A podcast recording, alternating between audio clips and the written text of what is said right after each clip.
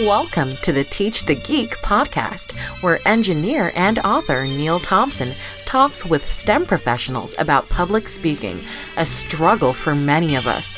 Whether you're a novice public speaker or a proficient one, you can always pick up tips on how to improve. Here's your host, Neil Thompson. Welcome to another edition of Teach the Geek Interviews. My name is Neil Thompson. I am the founder of Teach the Geek. It's an online platform for science and engineering professionals. The first offering of the platform is a public speaking course, and it's called Teach the Geek to Speak. To learn more about it, you can go to teachthegeek.com.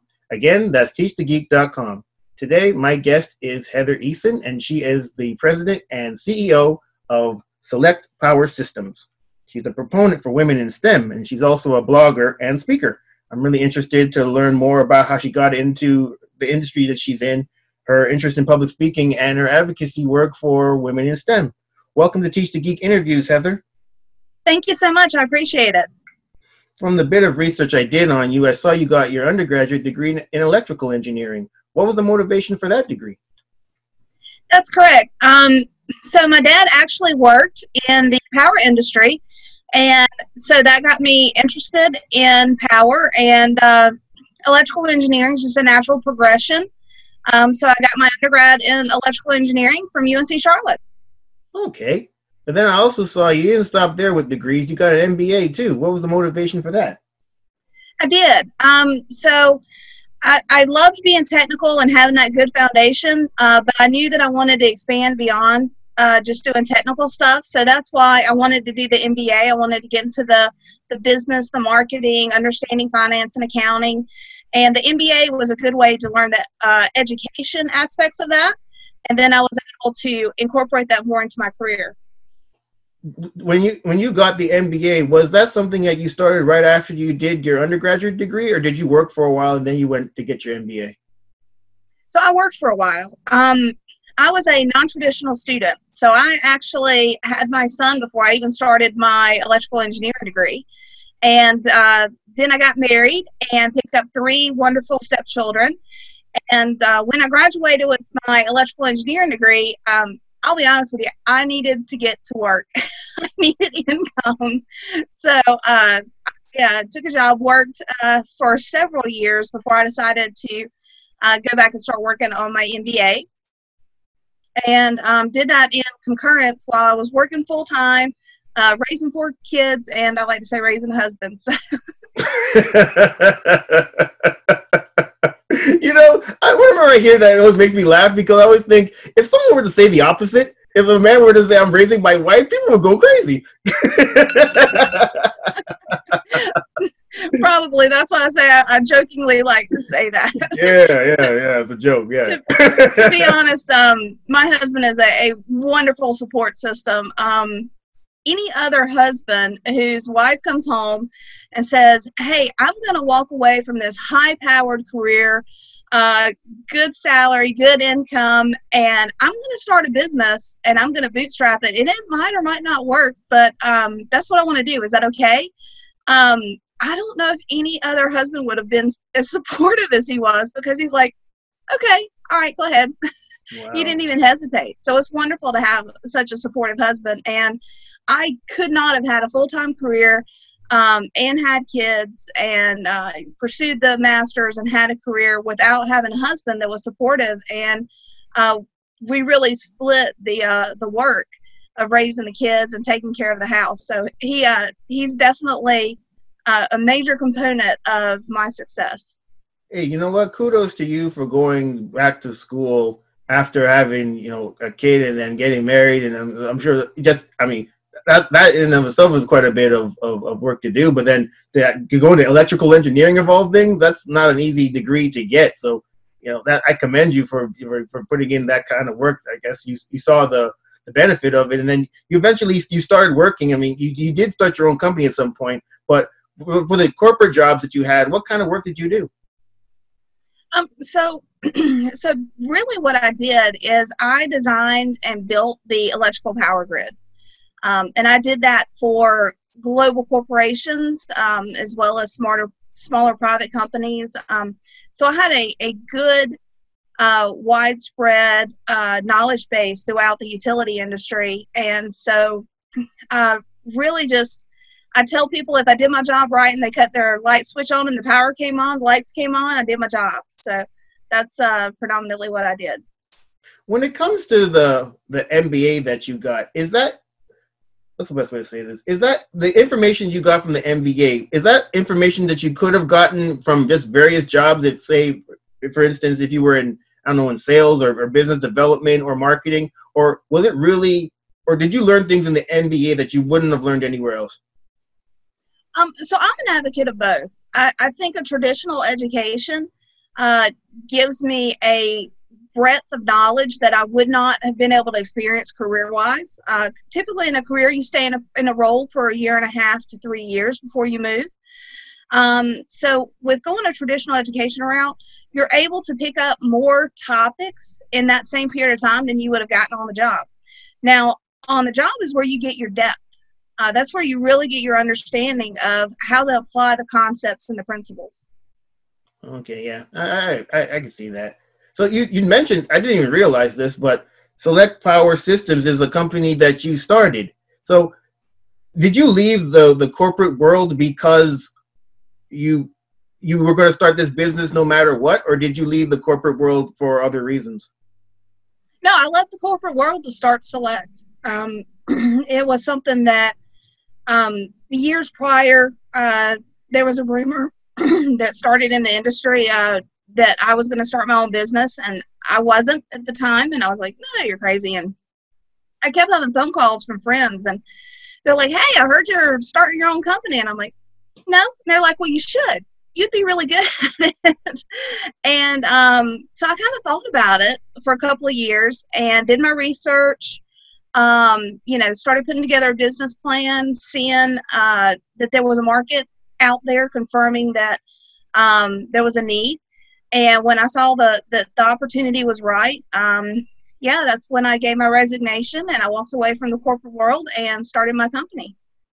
I was beating around the bush when I asked that last question, Heather. So I've done a number of these interviews now, and I've spoken to a number of female engineers who have, and some of whom have left engineering to start other things or just, start their own businesses. And I've also read quite a bit of what I guess they call the leaky pipeline, women coming into engineering but then leaving at higher rates than men. And I guess at least the prevailing reason that I read about anyway is that the engineering profession isn't all that welcoming to women, and the environment isn't really, I guess, conducive to having them stay. So I was just curious, did that have anything to do with your reason for leaving, or were you just going to start your own business anyway, regardless of whether you were disgruntled or not? There are definitely struggles in the industry. Absolutely. 100%. That did not play into me opening my company. I left the corporate world to open my company because that's what I wanted to do. But I would like to touch base on what you're talking about. So there are just not that many women that graduate with an engineering degree, and when they do graduate with an engineering degree, there is a percentage that never go into a technical position. They graduate and they go into sales or marketing or something like that. The ones that do decide to come into the industry, I know from my personal experience, because I'm really passionate about getting female and minorities into engineering and helping them to stay. So I try to be an advocate. I try to reach out. I try to mentor and provide guidance. And I have seen that females do tend to leave around the 5 to 7 year mark. And that does tend to coincide, not directly, but there is a correlation there, I think, of when they get married and consider having children. They don't see the industry as a friend of mine who has a company, and she actually makes devices for nursing mothers in the industry. She says it's not mommy friendly. And so one of the things she's doing with her company is trying to create and sell devices that will help mothers, at least with the nursing aspect of it. And so you know, I try to definitely reach out and to give guidance. You know, I had 4 kids and I had a career. It can be done. It is difficult. There are biases there. But, you know, it's not impossible. And we need women and we need minorities in this industry. And we need to keep them moving through the career chain and moving up the talent pipeline, because that's the only way we're going to change the C-suite, you know, and to change the boardroom, is to get, you know, women and minorities the experience of moving through the career chain. And so we need them to stay. And it's important because we need their perspective. We need their talent. Another factor of that is COVID. I've had more mentors than I would like to say, or mentees than I would like to say, that have decided to actually pause their career and stay home and homeschool their children because of COVID. And I completely understand that position. And if I was them, I might make the same exact call. But it is more difficult in a technology-based career to do a pause, leave the industry for a couple of years, and then come back, because technology progresses and it changes. So that's one of the things I'm also looking at is, you know, when that generation is ready to come back to the workforce, what can me and my counterparts do to help support them? What can we put in place to help them with that onboarding process and get them back up to speed so they can rejoin the workforce when they're ready? Yeah. You know what? That's a really good point. It's not one I even thought of. Well, I did hear that, you know, more and more, it seems to be, at least from what I understand, mothers are leaving the workforce to stay at home and homeschool their children. I'm always kind of curious as if the workplace was more, perhaps more accommodating, would they have made that choice, or were they going to make that choice regardless? Do you have any sense on that? I do think companies need to do more. One of the things that I try to do with Select is practice what I preach. So we actually try to be as flexible as we can for everyone, both women and, you know, men, because I think men are an important component of raising children too. So we need to give them the flexibility that they need to be home when they need to be home. So what we do is we actually offer the opportunity to work remote. So, you know, you can work from home. They're core hours of 9 to 4. So, you know, if you need to do a doctor's appointment in the morning and then work later, maybe after you put the kids to bed, you can. Or if the opposite's true, you want to start early because your kid's got a soccer or a baseball game that you want to be able to attend, you can do that. So as long as you're available between the core hours of 9 to 4, you can shift your schedule to get your 40 in, whatever is convenient for you and your family situation at that moment. And it's flexible. So it can change depending on what you have going on in your life. And the feedback that I get from my team is that really does make it easier for them to stay productive, stay part of, you know, technical working environment, but also meet their role as a spouse and a parent. So I think policies and things like that would definitely make it easier for more moms to stay in the industry. Yeah. I mean, another thing that I just think about it, you had mentioned that some women, when they come out of engineering school, they never work in engineering. They'll go into sales or marketing or something else. And I get the sense that if that continues to be the case, then it's going to be even more difficult to move or to change those C-suite positions for them to be more diverse, because you still have this cohort of women that don't go into engineering. So if they don't go into engineering, they obviously can't go into those C-suite positions. Do you see that as being a potential issue, or is it just, you know, they got an engineering degree, they chose something else, and so be it? No, I do think it's a challenge. And I think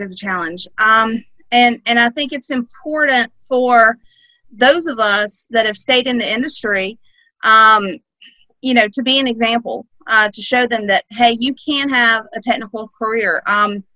One of the challenges, you know, just kind of generalize women, we tend to be more social. And so you just went through 4 years of school where, at least in my case, I was the only female in the class. And then you're looking at starting a career where you might be the only female engineer in the office. And so it's a little daunting, you know, because women do like to have that socialization. They like to have their friends. They like to have their network and, you know, that support system for them.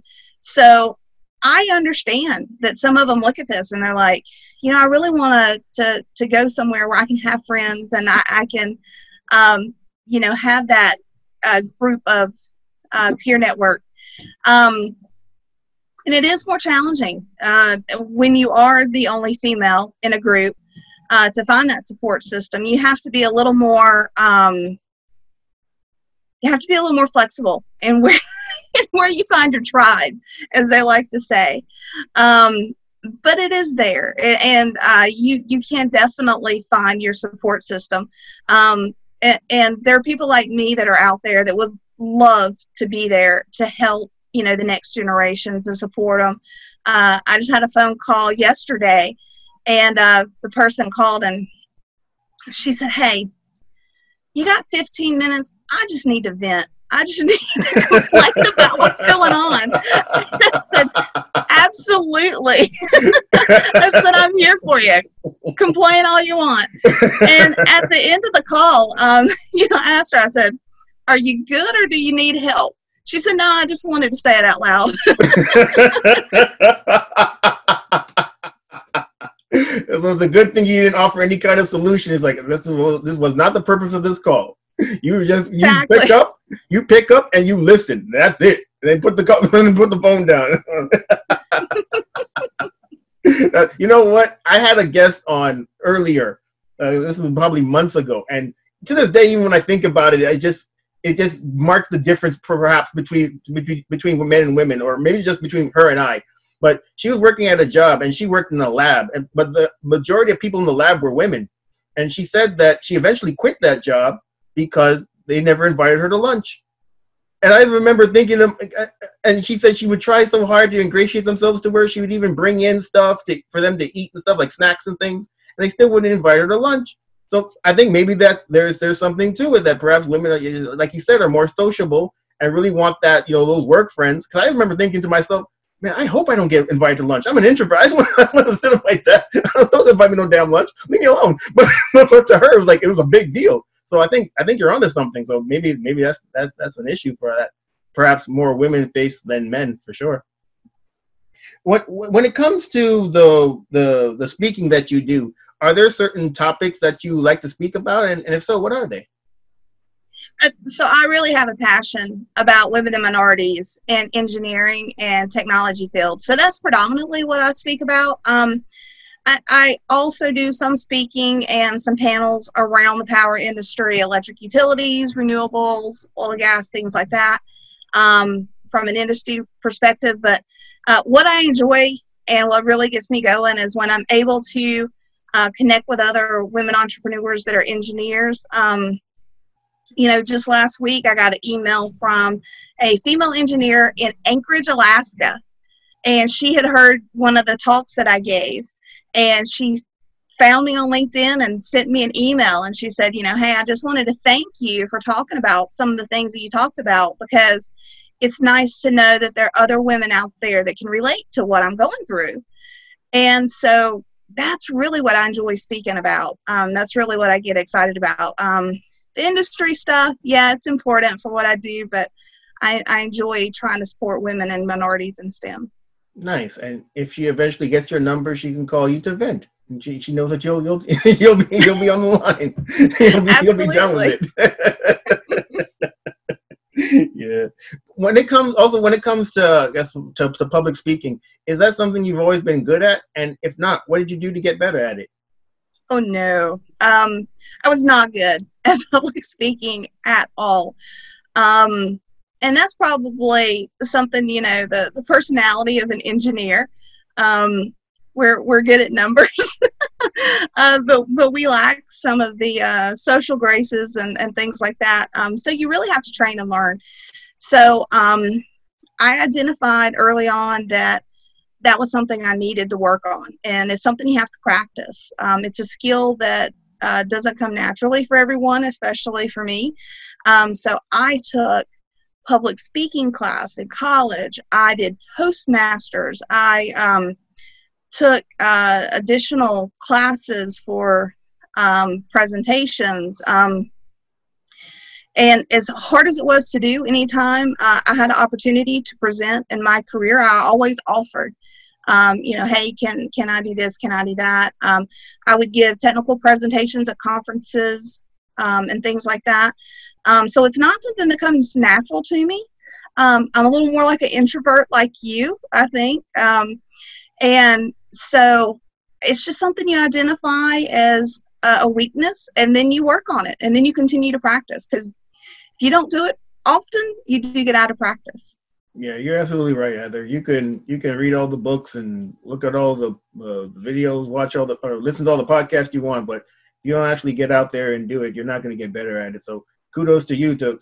So even in instances when you didn't feel like doing it, you did it anyway, just because you saw the benefit of becoming better at public speaking. When it comes to the presentations that you do, do you have a process for putting them together? And if so, what is it?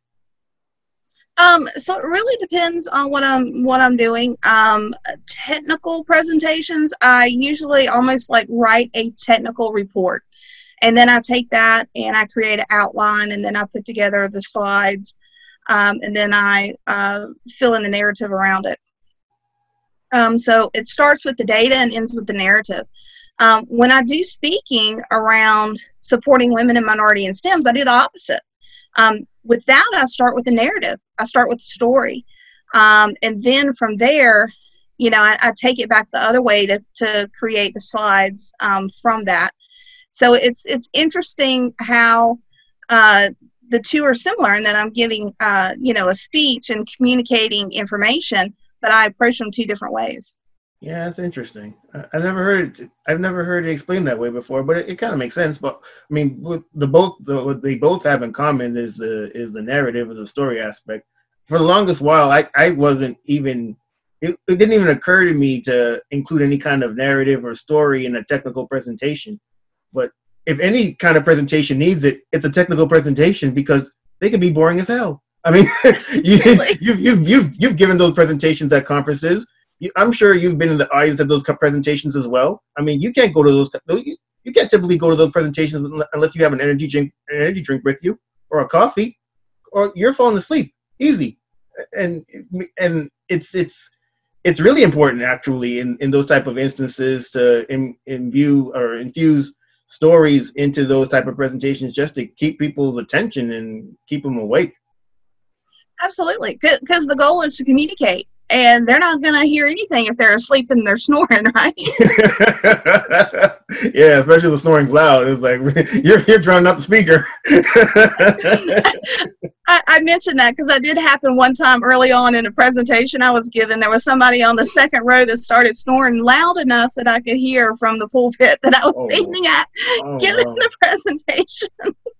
That's when I realized I needed to work up my speaking skills and network more stories into it.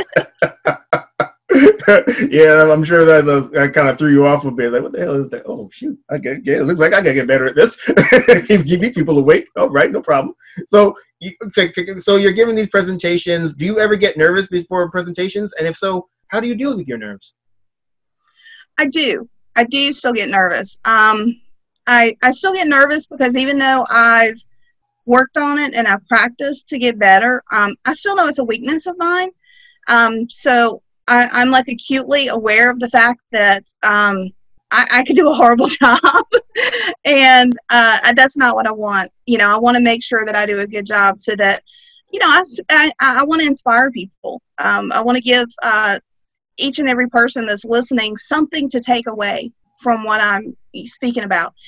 And so I've got to do my best job to do that. So that's a lot of pressure that I put on myself to do a good job. Sometimes I think it was Amy Cuddy.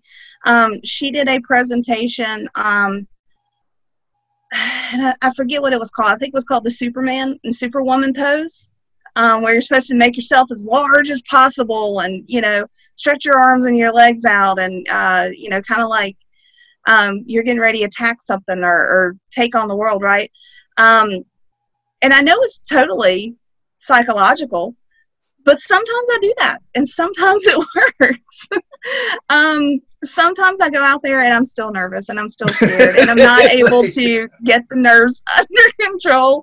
But you know, as I start to talk, usually the nerves subside and the butterflies go away. Yeah, I've heard about that, the Superman pose too, and I've always kind of been curious as to whether it works. But you're telling me that sometimes it works and sometimes it doesn't. Do you get any sense as to why it would work sometimes and not other times? I think for me, it just depends on how much anxiety I've trumped up before I try it. It's like, this pose ain't doing shit right now. This lady lied. I was supposed to be calm now. I'm still sweating. Yeah, you know what? But honestly, when I think about nerves, I just think about the fact that if you're not nervous, that's likely a sign that you don't care about what you're talking about. So the people that are nervous, they actually care that the audience gets what they're saying and that their message gets out there in the way that they wanted to get out there. If you didn't care, then if you weren't nervous, you probably didn't care what people got out of your presentation, and you probably didn't care that there was a guy on the second floor snoring. Exactly. Right. I don't care. I'm just getting this done and getting the hell out of here, man. When's lunch? You've offered some great tips. I really like the one about how you kind of focus your process kind of differs based on the talk that you give. So technical, it's more data to, and then driving toward the narrative, and then for the speaking with women and minorities, it's the opposite. So that shows some foresight in knowing that because the audiences are different, perhaps the way that you go about approaching putting the presentation together should differ too. So I think that's pretty smart. And then, practice is really important too. And then perhaps the Superman pose or Superwoman pose, at least sometimes, can help.